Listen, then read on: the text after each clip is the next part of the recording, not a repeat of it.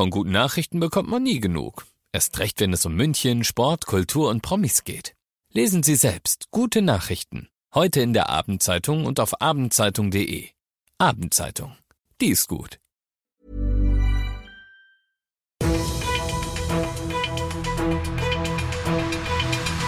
95 5 Charivari, das München Briefing, Münchens erster Nachrichtenpodcast. Ich bin Christoph Kreis. Du bist hier im München Briefing. In diesem Podcast erzähle ich dir täglich innerhalb von fünf Minuten alles, was du in und um München heute mitgekriegt haben musst. Im Landkreis Starnberg ist der Unterricht ausgefallen. Beim FC Bayern musste das öffentliche Training abgeblasen werden. Am Münchner Flughafen mussten über 60 Prozent aller Starts und Landungen annulliert werden.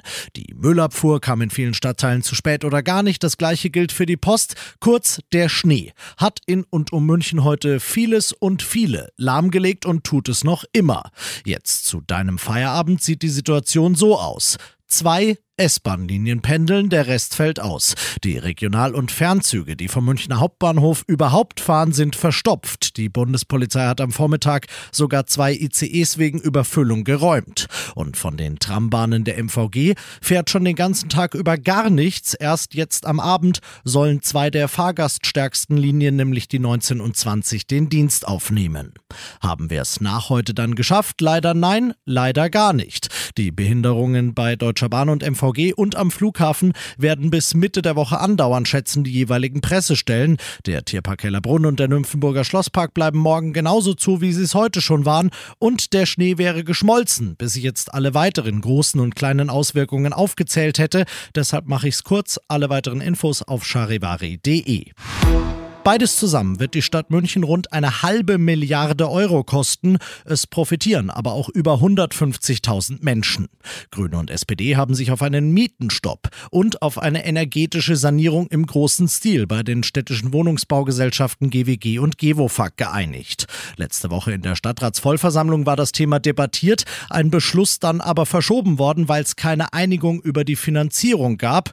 Die kommt jetzt verspätet und bedeutet, alle Wohnungen von GWG und Gewofag, bei denen das möglich ist, sollen nach und nach so weit modernisiert werden, dass sie bestenfalls klimaneutral werden. Das schont die Umwelt und spart den Mietern auf lange Sicht einen Haufen Nebenkosten.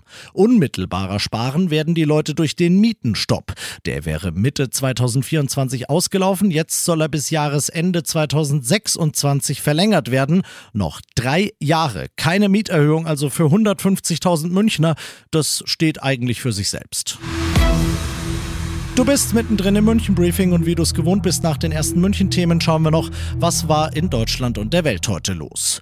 Die Bundesregierung will offenbar an der für Januar geplanten Erhöhung des Bürgergelds festhalten. Soweit er wisse, gebe es keine anderslautenden Pläne, sagt Regierungssprecher Hebestreit heute.